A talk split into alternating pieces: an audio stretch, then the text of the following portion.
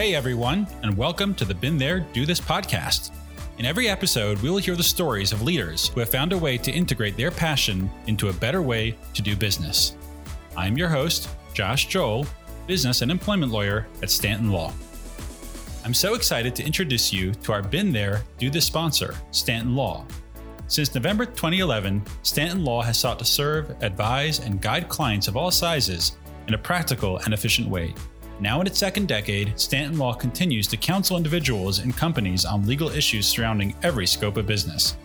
Whether you're an entrepreneur, small business owner, or the CEO of a major organization, if you are ready to take your company to the next level, let Stanton Law provide business solutions to minimize your legal problems by visiting stantonlawllc.com.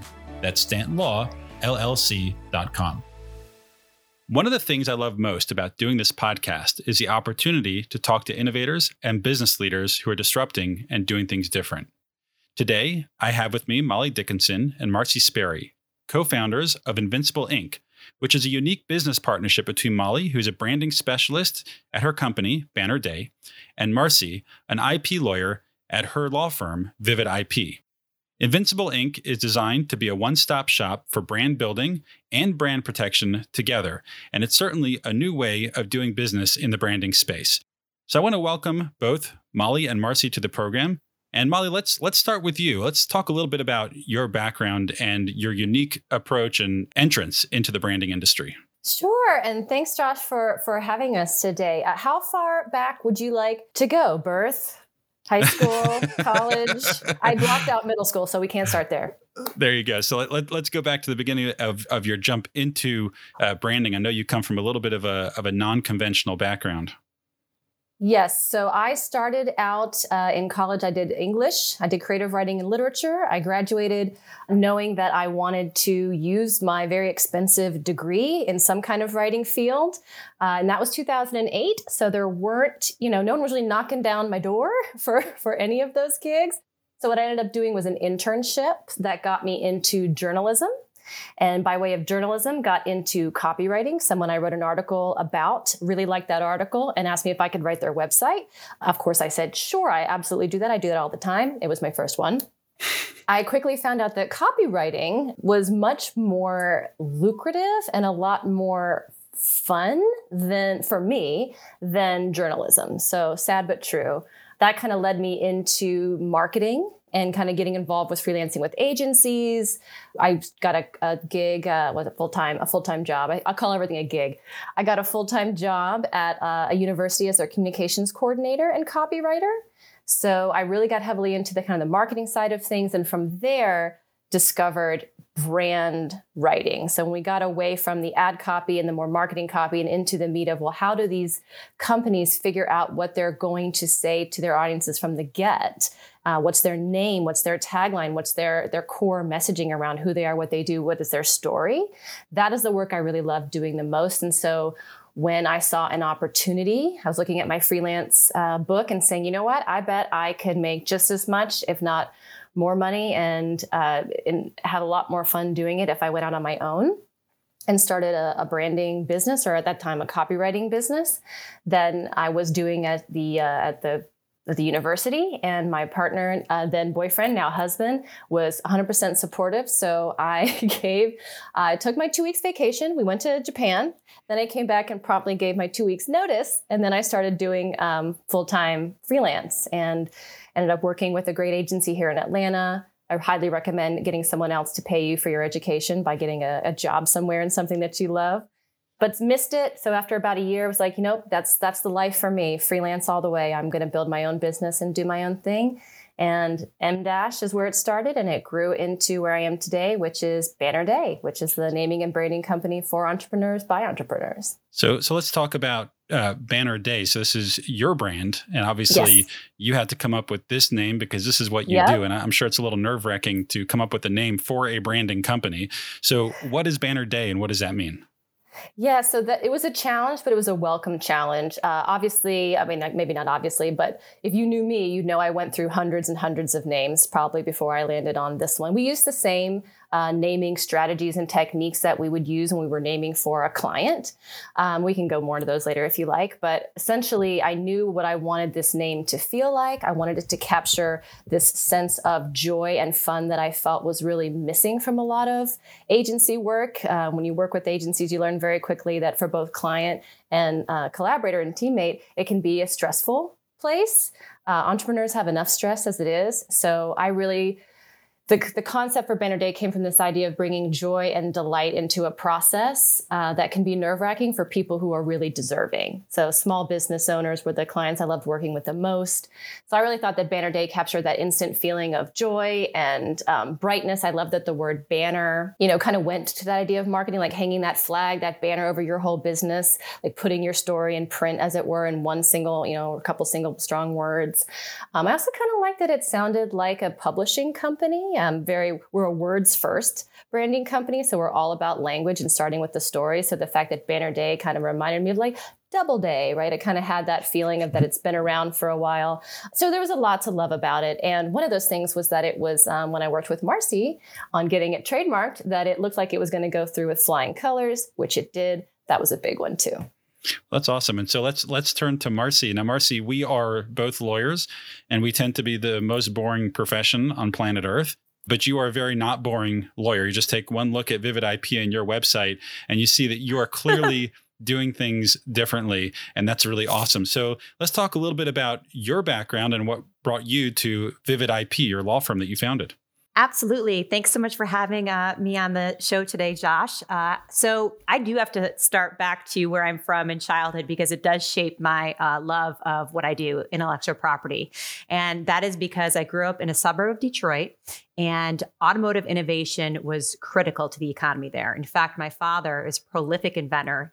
He was the CEO of a number of automotive supply companies. He actually invented the luggage cover for the trunk of vehicles and the lighted uh, sun visor in cars. So um, I had him as a role model, and I just loved finding ways to protect your creative expression of ideas. So I went to the University of Michigan. At that time, I wanted to be a marine biologist mm-hmm. and uh, quickly found out after a summer at the Duke Marine Lab that that was a little bit more labor intensive that I wanted. Learned a lot about dolphins, but then switched to um, law because, you know, I grew up with two older brothers, fiercely competitive. I found that um, after the merciless teasing, I became very good at presenting arguments in a persuasive way. And so then that took me to Emory Law School, fell in love with Atlanta and stayed ever since.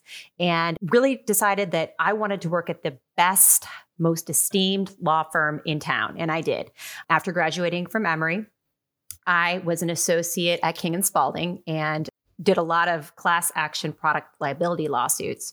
Gained tremendous experience in litigation field, but really found that I didn't find that as interesting. In law school, the two subjects that I absolutely adored and found the most fascinating were trademarks and copyrights. And so I was really looking for an opportunity to get into that field. And about a year into my practice of law, Womble Bond Dickinson, which is a huge international firm, they poached me. Josh, you probably heard of them yep. too. And uh, they had an opportunity to join the IP litigation team. And I focused really a lot on trademarks and copyrights, soft IP. I don't have a technical background, but I have done some litigation in the patent arena. And uh, after a, you know a number of years, I found that I really thrived at being a rainmaker. in fact, Womble Carlyle used to send me out on all of their client development meetings, conferences, because I had a knack for bringing in clients. I am a little bit of an extrovert. Um, I love a challenge and I love interacting with people and talking to individuals like you today. This is something that I thrive on. So I decided to launch my own firm after that. I took a leap of faith. I said, why am I building up the brand of another firm? I'm a bit of a renegade. Sometimes I really like to um, break through the norm. You can't do a lot of things without committees approving everything at big firms. And so five years ago, I launched Vivid IP as a solo, and now we're an eight all women firm and growing. Wow. So by the way, one thing you mentioned, you probably didn't realize it maybe explains why I became a lawyer because I'm the youngest of five and I spent most of my life trying to argue my way out of problems. So maybe that's why I became yes. an attorney too. I never actually tuned into that. It's, it, right. it's, it's, it's, you learn new things every day. So It sounds like the the the common theme I'm hearing with, with both of you is this emphasis on the brand. And Marcy, even within your law firm, Vivid IP. It's this is not Sperry yeah. Sperry and Associates, right? Vivid IP. So what is Vivid yeah. IP and what does that mean? So yeah, I'm really glad you brought that up. I actually launched the firm as Sperry IP Law, and it followed the traditional nomenclature of last name of the partner, um, you know, King and Spalding, Morris Manning. And I realized after about a year that I really wanted to stand out from the competition and I wanted to essentially walk the talk. What we do is we protect the brands of creative enterprises and entrepreneurs. And it was important for me to have my own brand that could stand for the culture of my firm, the quality of our services. So I was driving one day and I was really racking my brain. I wanted something unique and bold. I'm a pretty uh, uh, kind of a um, firecracker. So I wanted something to kind of represent, you know, the fact that, you know, we are different and we are not your standard law firm. And one day I just remembered, I thought of one of my favorite words is vivid. And that really embodies what we do because every creative enterprise or expression of something that you have created starts with a bold or vivid imagination or vivid idea. And in fact, we have two other taglines that we've also registered because we want to also, as a business, protect our brands. One is dare to dream. And I like that because I tell my sons, I have three sons all the time, like, take risks, you know, dare to follow your goals. And so that's something that I think embodies our firm. And what we dare to do is protect, you know, the unique expressions of creativity of our clients. The other is something that Molly, the brand genius that um, is my business partner, came up with. And it is don't just make your mark, own it. And I really love that. You know, it's just not only like, you know, putting your flag in the sand to claim your identity, but protect it and own it. Oh, Coming to a billboard near you. Coming to a billboard near you. It's it's amazing, by the way, that even in this conversation, I already have, based upon the fact that I'm speaking to two branding experts in different areas, I already have a very clear vision of who you guys are based upon the words that you're using. I'm hearing delight, daylight, joy, and bold and you know vivid. These are, and I already have this picture in my head, which really shows how powerful a brand can actually be. I, I, will say maybe you guys should talk to Todd Stanton because Stanton Law is very boring. Maybe I shouldn't say that. They, they sponsor this podcast. I shouldn't say that, right?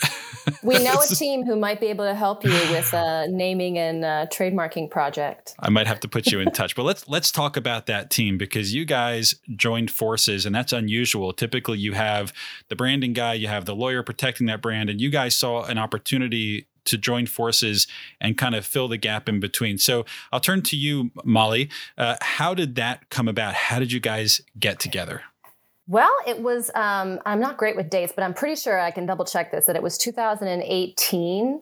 Two things were kind of happening. One, I was in the midst of a, a moment of change for my brand. I'd been doing messaging copywriting work, uh, primarily under M-LLC for several years at that point.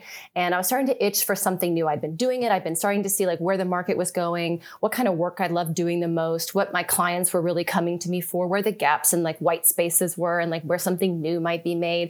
And I wanted to work with a team. I'd been, you know, subcontracting here and there, but I really wanted to step up and be over like a bigger team, reach more people, do a bigger, better job at branding because I had more people on my side and could step into more of that creative director role. So, with all that, we were getting more naming work. So, consequently, what happened was I was looking at naming work. I was like, okay, I should trademark my name. I can't be a branding company, naming company out there with a non trademarked brand myself. So I went on LinkedIn and started searching around for a local attorney who did IP work. Uh, I liked the cut of Marcy's jib. She, w- I liked her style on LinkedIn. She looked like a natural fit. Um, I sent her a, I think it was my first ever LinkedIn mail message and just yeah. said, Hey, Marcy, here's who I am. I'm curious about trademarking services for my name, but also I've been noticing all these things about how traditionally creative and legal don't coordinate on this. And my clients get stuck with names and they come to me because their first name didn't work because they didn't do a good enough due diligence. And would you be open to mm-hmm. maybe even talking about what it might look like to create something where these two separate fields could could work together and marcy was all over it she invited me to dinner we had a great dinner and I think that was it. I think that was, we were just like, yep, let's do this. Sounds awesome. Yeah. It's like a LinkedIn love story. Yeah. yeah, it is. Yeah. Josh, I just want to add a little bit to that. It was so organic how it worked out and fortuitous because I actually I get most of my creative ideas when I'm hiking or walking in nature. It's just how my mind works. And really just a little bit of time before Molly had reached out to me, I remember I was on this hike by this beautiful waterfall in North Carolina and I had this idea of why don't why doesn't uh, my firm start coming up with these brands? We're always, you know, referring people out to agencies. How would we do that? We don't have a creative expert in house, and so it was such an amazing, you know, concept and idea when I met with Molly, and uh, it's been so much fun ever since to pursue and it. just ran from there. And Molly, would it be safe to say it sounds like it was Marcy's brand on LinkedIn that pulled you in? Oh, so it was Marcy's personal brand. We we tuned up her professional brand, her company brand together. That was one of our early projects. Yes. Um, we actually worked yes. together on getting her website to where it is yes. today, and it was a pleasure. Wow, so so it's it's incredibly powerful in terms of you know we don't often hear about LinkedIn matches made in heaven like yeah. that, but I guess it was fortuitous as you mentioned. So let's talk about this this new joint venture, Invincible Inc. Um, and you mentioned already, Molly, that this was that you had this idea of joining forces, and Marcy, that was kind of jumbling around in your head as well at the time. How did it? How did the Invincible Inc. I'll turn to you, Marcy, first. How did the Invincible Inc. concept uh, come to play? Sure. You know, I think we had a lot of brainstorming messages at first or meetings to talk about the idea. And so, you know, over time, uh, we said, why don't we offer our clients these revolutionary combination packages in the branding industry whereby Molly, this creative expert, comes up with the names. And then once she has done a little bit of due diligence and she's done the naming creative process, which I'll let her explain in more detail, she does a better job than me. She brings them over to Vivid IP. And our bread and butter, Vivid IP, is clearing and registering, protecting, and enforcing our clients' trademarks. That's what we live and die for. So I found a need in the industry. Right now, you go to a marketing, naming industry firm, and they'll come up with the names and they'll send you out into the wilderness without legal protection and sometimes they don't even refer you to an attorney i mean that's where i get a lot of my business from in fact are you know marketing firms um, and unfortunately sometimes they will find out, much to their disappointment, that the mark that they paid for is not available. Mm-hmm. So, you know, Molly and I thought, why don't we combine this? And it's this one stop shopping. You know exactly what ahead of time how much it's going to cost. And uh, we're working together. So it's a lot more cost effective and effective in terms of uh, efficiency in getting it cleared and registered. And, and so you might have answered this already in, in that, in what you just said, but not all of, and this might be obvious to y'all but maybe not so obvious to me and to the listeners. But and and Molly, I'll turn to you. Why is it better for an entrepreneur eh, to go to folks like you who are doing this together as opposed to just going to the branding guy and getting their brand? Yeah, uh, absolutely. Well, it's better for uh, our clients because what they end up with is a swifter, meaning faster and more streamlined, uh, smoother, meaning less stressful, and uh, surer, meaning it's it's more effective and efficient and ultimately reliable path to that registered brand. So, as Marcy said, the traditional way of doing things is you pay a creative agency sometimes quite a high dollar amount to come up with creative ideas. Creative agencies will do some due diligence. Um, they might look at some like public USPTO sort of type registration records. They might do some Google searches, um, but they haven't really spent traditionally a lot of time looking at the IP side of things, understanding from a non-lawyer you know standpoint what goes into the legal decisions that are made and the legal you know the laws that are applied so when we work with a client we're getting a jump start on that because I've already, you know, trained my team on to use some of the same similar searches that um, Marcy's team will use to um, to understand why things get rejected, as opposed to just seeing whether it comes up on the search or not, and to really invest in making those micro decisions in the naming process that are ultimately going to give you a brand name or mark that are more likely to pass registration the first time through. So that's really our goal is we don't want so many of uh, Marcy's clients will come to her with something that they've come up with and there's a lot of spin. They'll they'll try to get it through. It, it comes back, it's rejected. They try another one, they try another one. Each of these attempts costs money and time and energy. Uh, so when they come to Invincible Inc. and they work with a creative expert from the get go, you're not only saving your team's time, money, and energy and stress, but you're getting an expert who's already going to eliminate a lot of those red flag and roadblock moments that are going to happen to the average person or company who's looking who's looking to do that. So that's that's one of the great things I think about the way that we've partnered together is like we really are a seamless kind of one two two partnership and we're in communication the entire time. Not all trademarks are created equal. I can't tell you, Josh, how many clients come to us and unfortunately they're trying to do it on their own. And I understand, you know, everybody thinks they're creative, but they come to me and initially I think, oh my God, that's a terrible trademark. I can't say that, but um, I have to kind of explain legally why it doesn't work. So the more descriptive the mark is, you know, a lot of people say that's a banking company or banking industry and they come up with something that has the word financial services of America. That's not protectable right. because it directly describes your services. Also, it's an awful trademark because you're not going to stand apart from the competition. You're going to blend in. And so now's the time to pick something that's unique, distinctive, and creative.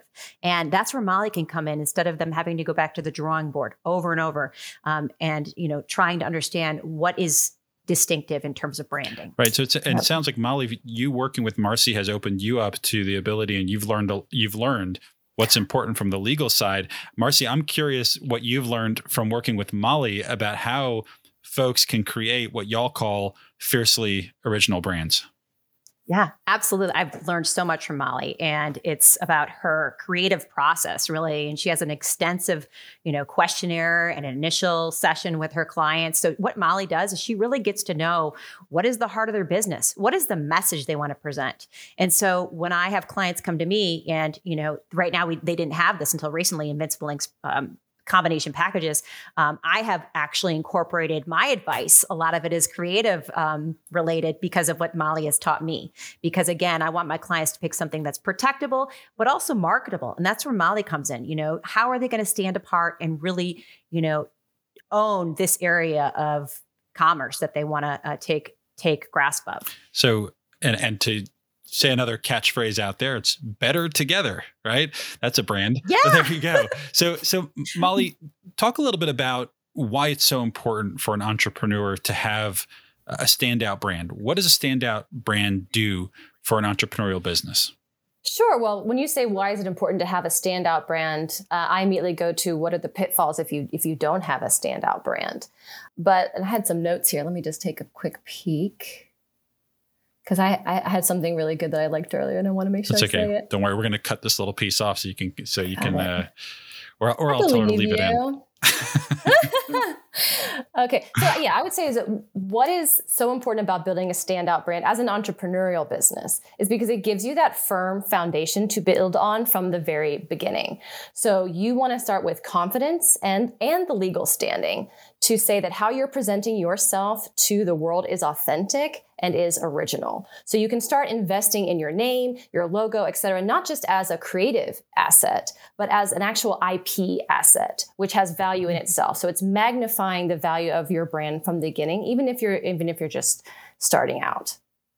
So so when when someone comes to work with with you guys and I want to get more deeply into the lesson learned from what I'm hearing here which is all the things you have learned from each other and have created this incredible partnership and how that can help other people create their partnerships partnerships but before we get there I'm just curious when an entrepreneur comes into either one of your doors and says I need a new brand or I or I want to I'm starting a business and I need to figure out exactly how to position myself just from a, a very brief standpoint, how does that process work when working with both of you together? What is what is the flow?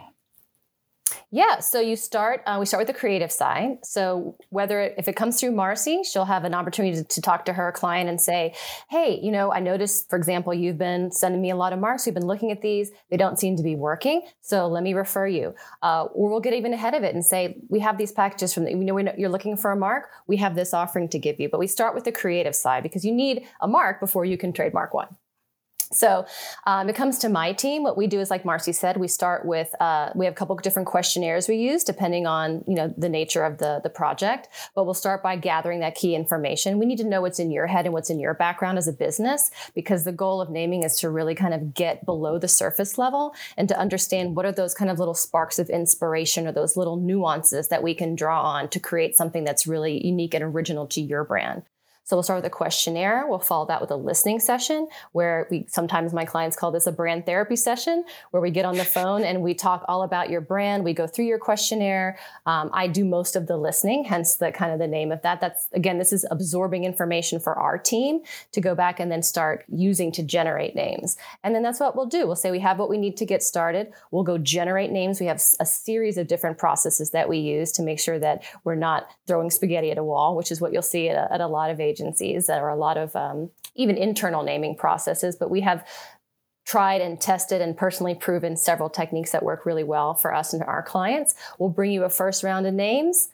You'll use most of the time the, the name that we like the best is in that first round. We'll always tell you which one we think is the best in terms of not just the marketability, but the trade marketability, because we run those initial searches to red flag anything, meaning if it looks like it has a registration and a similar uh, similar word mark on the USPTO, we'll tell you and we say we don't recommend it. Or if we're Googling and we see, ooh, this looks really close, it might be common law, because there's, in my opinion, there's lots of names and ideas out there. You can always come up with something new and original to yourself. You don't always have to kind of fight for this one sticky name that happens to be maybe or may not may not be taken by somebody else. Uh, so once we land on a name, we pass that to Marcy's team, and then she rolls with the legal side. I'll let her jump in and explain that. Yeah, absolutely, Molly. Thank you so much. I first wanted to go back a little bit about you know trademarks in general. There's three main types that businesses should consider when they come to Molly, and she can help and her team with all three. One is the word mark. So I'm going to pick my favorite brand, which is Nike. So Nike is the word mark. Uh, the second is the logo. So the Nike swoosh and the Nike stylized version, that's the logo. And then third is a tagline. Uh, just do it, which is my favorite tagline of all time. It's so competitive and compelling.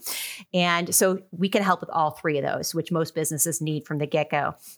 What we do is we do a professional legal trademark comprehensive search. What does that mean? I have so many clients that come to me say, "Oh, I looked on Google or I ran a search on the USPTO."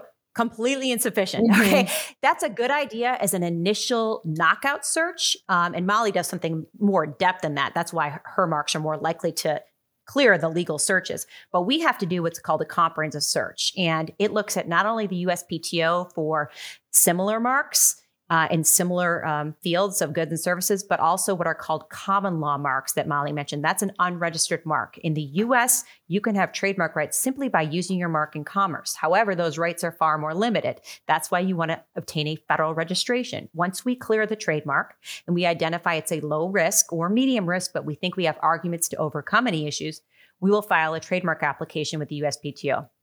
That registration entitles you to nationwide rights, even if you're not using the mark across all states. And it allows you to stop somebody from applying or using the mark in any state. It allows you to sue in federal court. It allows you to obtain statutory damages, which can be treble damages in cases of willful infringement.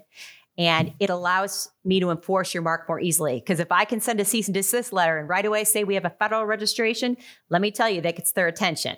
Uh, so uh, it's it provides a, a number of um, benefits, including using that coveted R in the circle. That puts parties on notice of your rights. And then Molly touched on this before. People don't realize intellectual property is the core of your business in terms of your assets. You know, you look at um, Apple, one of the top um, brands in terms of valuation. It's billions of dollars. So you know, your business, if you ever want to sell it or license your trademark, uh, you need the purchasers of those rights are going to want to see that you've registered them, protected them. So that's essentially where we come in and help. So lawyers are like really, really good at scaring the hell out of people. No. Hmm. so Josh, the job? That's not the job. Yeah. They don't. They, they don't well, give you an exam. They are. they are. But you know, this is this is one thing about Vivid, and one of the reasons I actually formed my own firm is because most firms, a lot of big law, all they do is identify this is the risk, this is the risk, and I'm an entrepreneur and a business owner, and guess what? You have got to take on risks right. if you want to be successful. So not only do we identify risk, but then we say, what is your risk tolerance? If it's a medium risk, I will tell them, yes, it's a medium risk, but guess what? We think we have a strong likelihood of overcoming any type of uh, challenge or refusal from the trademark office. And here's why, you know, um, because when you look at trademark infringement, and that's essentially what we're assessing when we are looking at these searches, is are the marks similar in sound, appearance, and commercial impression and meaning? And are the services and the goods related? They need not be identical. Um, you look into target channels of trade and customers as well, but it's really the similarities in the marks and services.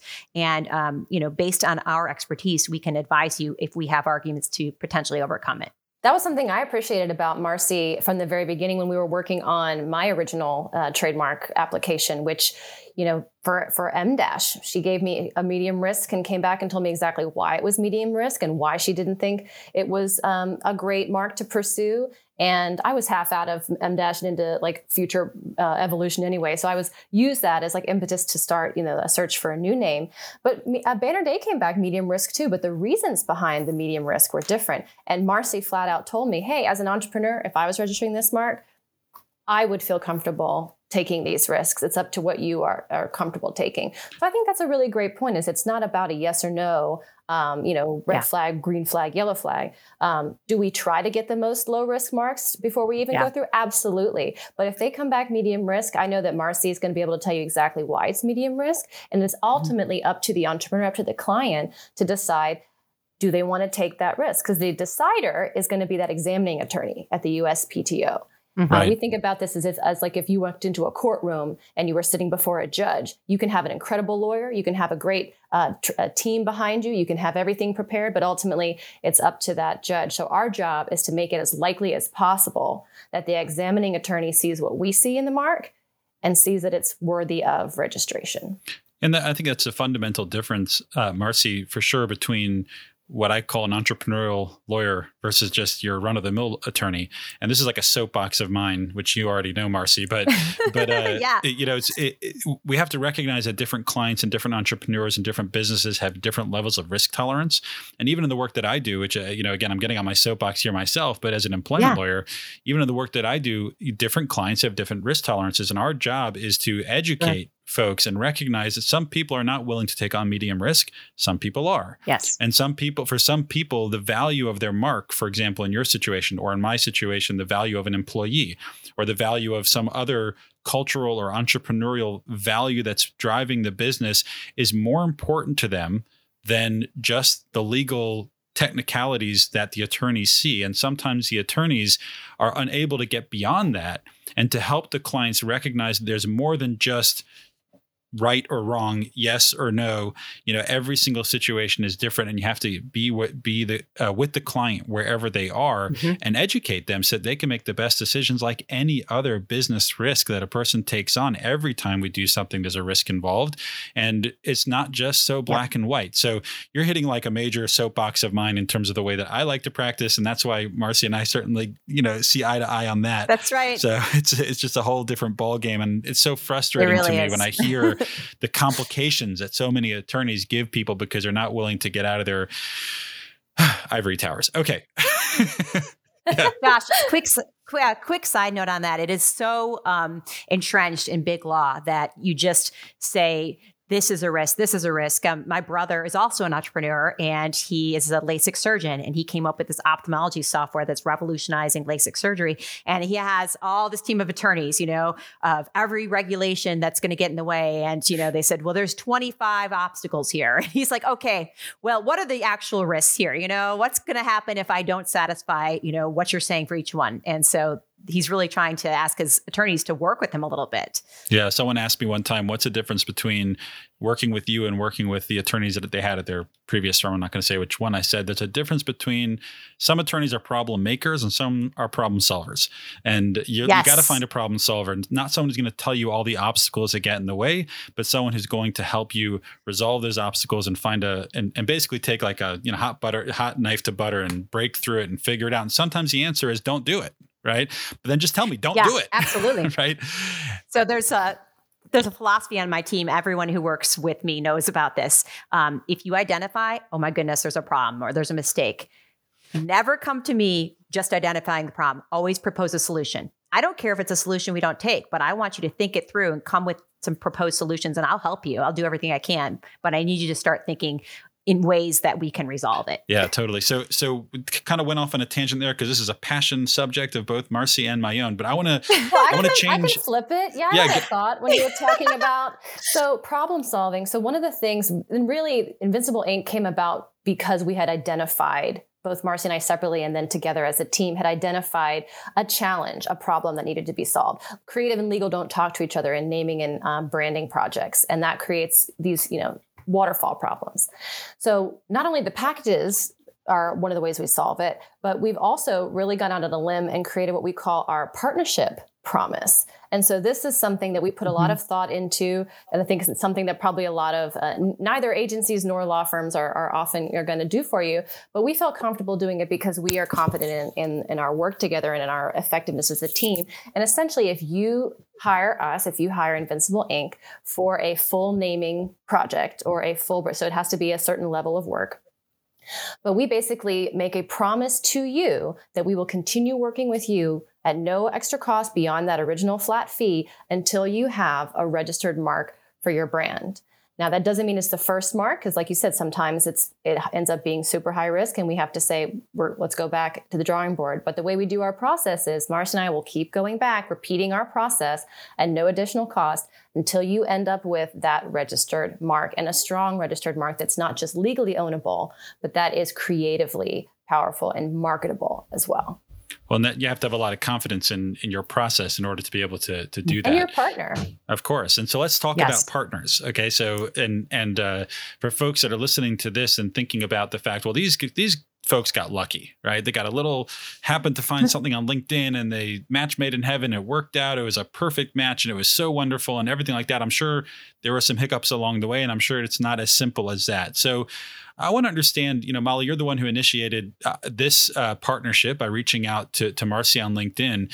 And let, us talk a little bit about finding the right partners. No matter what someone is trying to do in terms of business, whether you had y'all's idea that you were trying to accomplish, but there are many different people who are looking to solve a problem and don't necessarily know how or don't have all the tools in their toolkit to do that. And they need partners to get there. So, uh, so Molly, how did you how did you know Marcy was the right partner? What were the things that you were looking for? So I was initially looking for someone who looked like, based on things like their LinkedIn profile, their website at the time, I was looking for someone who looked like they might have similar values to what I might have, or at least in terms of how it would affect my trademarking, right? So I wanted somebody who looked like uh, they were really passionate about what they had to do. I was looking for ideally a non traditional lawyer of some kind, uh, somebody who wasn't afraid to be a little bolder, take a few risks, throw some creative solutions at me. Um, and Marcy's profile really kind of showed me that. And also, I'll be frank and say that I was excited about maybe partnering with a woman uh, and working with a fellow female entrepreneur. So that was kind of the first level. It's like, you know, do I see enough similarities in the right places? because I think differences are important too. But do I see enough similarities in the right places that I want to start a conversation? And then the conversation is really the key part. I don't think a conversation costs us very much, but it can really earn you a lot in business and in life. So that first conversation that we had was uh, just one for the books. It was easy, it was seamless. As Marcy said, it was super organic. Uh, I, she got major points for me from the fact that she said, "Let's go have dinner and talk about it," instead mm, of yeah. "Let's have a Zoom call." This was right. this was pre-pandemic by a few years, so I should mention that. Um, but yeah, the, her openness, her willingness to um, to brainstorm right out of the gate. These are all things that I really admired and that I also sought to kind of put forward in my own professional work. So it just felt like a good match from the beginning. So I would say, you know, do your homework first. Have the conversation, have an authentic, honest conversation. Ideally, you know, face to face is best, uh, and then you know, be be willing to ask questions and and trust your gut. I mean, if it you know it's one of those things that you know entrepreneur being an entrepreneur is um, is an education all, all in itself. I think we all learn that you have to trust your gut at some point, no matter how much research you do beforehand. So that's really what sealed it for me. Was like it felt like it was going to be a good partnership. And I had confidence in her and my mutual ability to turn it into what we wanted it to become. And so, Marcy, so you get this random LinkedIn uh, message, private message, or LinkedIn mail, which I don't know, maybe this was before the age of all the bots that we're all getting on LinkedIn now that are like, uh, you know, it's all the same profile picture telling me that they can fund all my litigation. I'm like, you don't even know what I do. but, um, uh, you know, and, and Molly reaches out to you and you get this, this LinkedIn mail from her. What were the, this is obviously a new idea, but what were the values and what were the things that you were seeing, which you would which you would recommend are the things that a person should be looking for when looking for their own partners? Sure, absolutely. Well, I also looked at her uh, profile and her website, and that's why I always tell everyone on my team you are your own brand. Not only is it Vivid IP, but Marcy Sperry is a brand in and of itself. And I took a lot of time to cultivate and present myself to represent that brand. And I saw that Molly had a lot of the values and the vision that I thought would be tremendously exciting in terms of a partnership. Um, in addition, I think it's important when you're looking at a partner to find somebody that has some of the traits that might embody your weaknesses, you know, and so that you are the yin to each other's yang, if so to speak. Um, and Molly has a more creative outlook. Um, I have business big picture. Sometimes I'm a little bit too much of a risk taker and Molly can kind of like pull me back in a little bit. Like, so she knows about that, especially when we were coming up with some of the bold imaging for our website, which is really exciting that we're going to talk about and share some of the color schemes. But you know, having similar visions and passion is so critical. And then having characteristics that can kind of even each other out is also important. Complements, so, yeah. Co- complementary characteristics, yes. mm-hmm. as, but sharing the the broader mission and vision yes. that you can that can bind you together. So you know, and you don't have to get into any specific details if you don't want to, but I'd love if you did, um, you know, with permission. Uh, I would love to hear yeah. when you're bringing two people together who have, you know, ones that got this creative energy, you know, you're the, the, the big picture thinker and going back and forth. I'm sure there have been challenges or disagreements or areas where uh, it hasn't always been smooth sailing. Yeah. If you're willing to talk a little bit about how you you've dealt with some of those challenges along the way and maybe resolved some differences if you've had any i imagine that it wasn't all a honeymoon and and what what is the methodology yeah. that a person should use when they find that partner that complements them because again complementing you means you're gonna they're gonna make you uncomfortable sometimes and un- discomfort makes you grow um, and so how do we yeah. resolve those differences and the challenges that come about when we forge a partnership I want to say, I guess the first thing that comes to mind is, you know, what I really admire also about Molly is her business acumen in terms of keeping us on point in terms of milestones. And she's very detailed. And I am not, I don't think that way. Again, I'm like, I tell everybody, even my sons, bottom line it for me.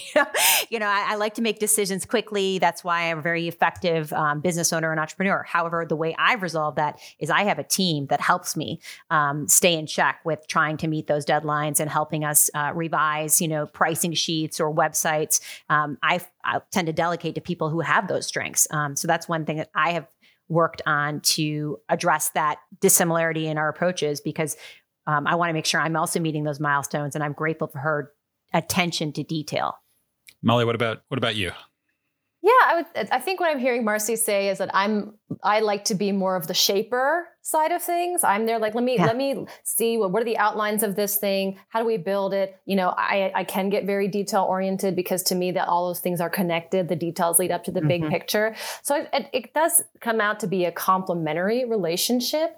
Um, but I think one of the things that we both kind of were challenged by and leaned on each other to to kind of figure out and get through was the original kind of like setting up the business legally. Yeah. Um, that you know even though Marcy is a, an attorney, she's not a business law attorney. Um, mm-hmm. I have, you know, worked with attorneys. I've written contracts and things like that, but I'm also, you know, not a business attorney. So we again looked out to another expert to bring that in. So just how Marcy leans on her her team, I lean on my Banner Day team we lean on our um, our kind of like extended team of advisors and folks like that the the fact that we're partners really comes from i think a shared sense that we are both willing when we don't know the answer we'll go find yeah. the person who has the answer and we don't have any yes. ego about that um, so i think that while we're both very proud of what we do we also know our strengths we also know mm-hmm. uh, where we might stumble a little bit and both of us are equally quick to raise a hand and say, that's not my area, or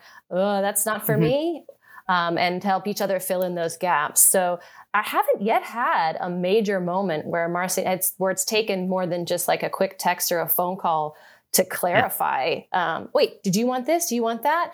Yeah. Um, you know, it's there's not been, and, and again, we are pre-launch, right? We haven't officially made Invincible Ink like widely launched to the world. It's up and running on a soft launch standpoint, but we've got many years of this ahead of us. So who knows what'll happen down the road. But um, one of the great things about our partnership, I think, is we've already kind of proven ourselves to be very natural uh, and respectful um, collaborators. Uh, we have a lot of trust in each other's abilities and strengths. And I think if you can start there, if you can start in like at the core, do I believe that Marcy Sperry is going to have my back and that she is going to hold up her end of the deal? And that if we hit a rocky part of our relationship, we're both going to work just as hard to get through it? Yes. And that's that's what I think that you need to be looking for um, in a partner because the rest of the stuff you can solve together. Yeah, 100% agree with that. And it sounds like it's a, a baseline of trust a recognition that and yeah. that and that you build over time because again this was this was not a long standing relationship that you had for years and years and years and then you came up with this this idea so i'm curious in terms of how do y'all feel you built that trust between yourselves Ooh, that's a good question. I, I think I would say um, it, would, it developed over time. You know, um, it does take time to build trust, and uh, we conducted the research together and we'd have more meetings together. And uh, now we have quarterly in person meetings. And um, I brought in my team to see how we could assist with moving forward with building the platforms. And so I think time is an important factor in that. You can't just rush trust. Um, I consider Molly also a dear friend. You know, um, I've been able to talk to her about personal matters and, you know, I trust her. Uh, so it, it does take time. And I think it takes an investment mm-hmm. of that mm-hmm. time. You have to both want to um, forge ahead and uh, build a rapport uh, so that you can have a, a, strong foundation. Yeah, and I'll, I'll add to that too um, that vulnerability is a huge and honesty is a huge kind of path into trust. Uh, when you're willing to be, you know, vulnerable with somebody, to be authentic, to say, "Hey, I'm struggling with this," or "Hey, I, I'm, I'm really not seeing a way through," or even outside of work, like Marcy said, personally, "Oh, I'm having a really rough time personally right now, being able to have those conversations uh, in a way that feels mutual, that feels like you're being heard and you're being seen and respected for who you are, and that your your shining image of being the badass, branding, yeah. legal, you know, knock them out, maybe that is not tarnished, but rather like enhanced by the fact that you also have mm-hmm. these weaknesses and that you also stumble now and then. Um, I think that's important. I think you want to work with people who not just know your weaknesses or accept your weaknesses, but you know, actively like embrace your weaknesses and you know, don't count them against you. That's incredible. And, you know, yes. one of the things that amazes me, I interview a lot of entrepreneurs on this podcast. And when I ask questions about what made them successful or what, it always comes down to personal growth. It always comes down to things that you would not always traditionally associate with business acumen. It comes down to this personal, eh, to trust, to vulnerability, to authenticity, to, to character. Uh, those are the things that I keep hearing over and over and over again. And mm-hmm. it always comes back to that. And so, that's that's incredibly powerful, uh, and it's not necessarily what people would think are the things that make a great business leader, and and that's just amazing. So if you're if you have a listener who's thinking of hearing this and think wow this is a mat, match made in heaven and this is so wonderful but i'm i've got this problem my, on my plate that i'm looking for a partner what would you tell the founders out there who are looking for people to to help them launch their dreams what should they be thinking when they're looking for the right partners how do we encourage them to dare to dream, Marcy? Okay, I have dare a couple. To dream. Point, I love it. I have a couple. Yeah, dare to dream. I have a couple ideas on that, and I think it's important to always be building your network, and that's something I teach my um, associates because I want them to also develop their own clients. And so, whether it's having a lunch once a week, going to coffee every other day, um, calling a classmate from college. Uh, you never know if these people are going to become your clients or your business partners. Also, uh, talking to a consultant. Um, Alvaro Ores with 3A is my consultant. He has been since I launched the firm. He's tremendously talented and he knows every boutique firm in Atlanta. And he has been invaluable in providing me with referrals and helping me build my network. And that's another area I would say is to work with a consultant or an expert in your field and finally, um, I think it's been invaluable for me to have a mentor. Um, when I was at Womble, uh, Kirk Watkins, who I think is one of the best litigators in Atlanta, he was my supervising partner, and I have stayed in touch with him even when I left Womble, uh, you know, six years ago, and he retired, semi-retired, and I brought him in as co-counsel to two of my cases. So, you know, those are three areas where I think you can look for partners. Um, that's personally speaking. Anything to add to that, Molly? Yeah, if the question is, um, we're looking at an entrepreneur who thinks, you know, I need a partner. I almost want to take a step back and say, well, what do you? What's the vision, right? So mm-hmm. rather than looking for a partner, almost like you're putting the cart for the, ho- the before the horse a little bit. So what are you trying to achieve? So really, I would say take care of your ideas, nurture your vision. Really spend some personal time fleshing out what is the meat of this? What's the core of this? What's the heart of the idea? What am I trying to achieve for whom and why? And then you can go about looking for a partner who shares some of those things, and together you figure out the how. So I think if you start with your why, you are starting with the understanding that XYZ is important to you. You know, why is it important to you? And if you can identify that and somebody else has that same or similar vision, then you follow that and you can end up with a partnership that that ends up being like like Marcy's and mine. Unbelievable. And this is like, it's so inspiring to me. I'm feeling very small right now um, because you guys are just awesome. And, you know, it's just, it's just so moving and so inspiring to see people, like you said, daring to dream and accomplishing those dreams. So before we close out, this is final question I always like to ask my, my uh, guests when they come on. Um, this is the Been There, Do This podcast. I'm not going to ask your opinion about my brand of my podcast and the name because that's like making me feel very awkward like over here. But okay, good. Too. Thank yes. you. Do you want to trademark it for me? Um, we should. You need to. Oh, we'll have to. One hundred percent. You know you can't do that in front of her. She's going to jump on it. oh gosh, oh man, oh boy. Okay, so we'll talk later. Um, yeah. So if, if I always ask, been there, do this. You've been there. You've been doing this for a long time, and you go back to yourself of five years ago, ten years ago, and you can give yourself one lesson. Uh, what would it be? And I'm going to start with you, Marcy take more risks. And I say to my sons is do something that scares you at least once a week. And that's how you learn is through failure. Um, one of my favorite quotes is by the hockey great Wayne Gretzky. You miss 100% of shots that you don't take. So mm. go for the gold. Amazing. And Molly? Yeah, mine's actually similar. Uh, my advice to little Molly would be um, don't be afraid to build the business that you want to run.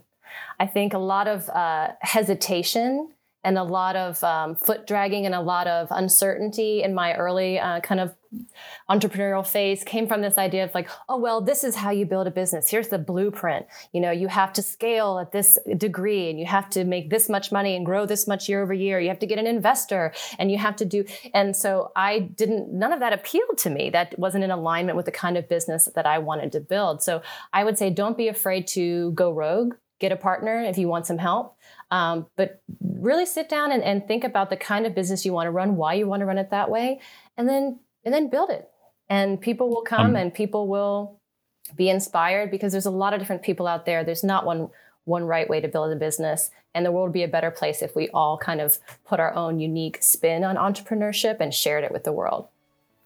Well, you definitely both inspire me, and it's always incredibly inspiring for me to bring amazing people on this podcast. So I want to thank both of you for your time today and for taking the time to sharing your wisdom and your experience with our listeners. I, I really appreciate it, and uh, I'm really excited to see as this grows and this partnership becomes something that can truly change the way that people approach the entire industry. So thank We're you. We're counting on it. Absolutely. Go Invincible Inc. Thank you. thank you both. Thank you for listening to the Been There, Do This podcast. I am your host, Josh Joel. If you'd like to reach out to me, check out www.joshjoel.com and be sure to follow me on LinkedIn. If you think this is as important as we do, please be sure to share this episode with your friends and leave us a great review wherever you listen to your podcasts. As always, we thank you for your support and look forward to seeing you next time.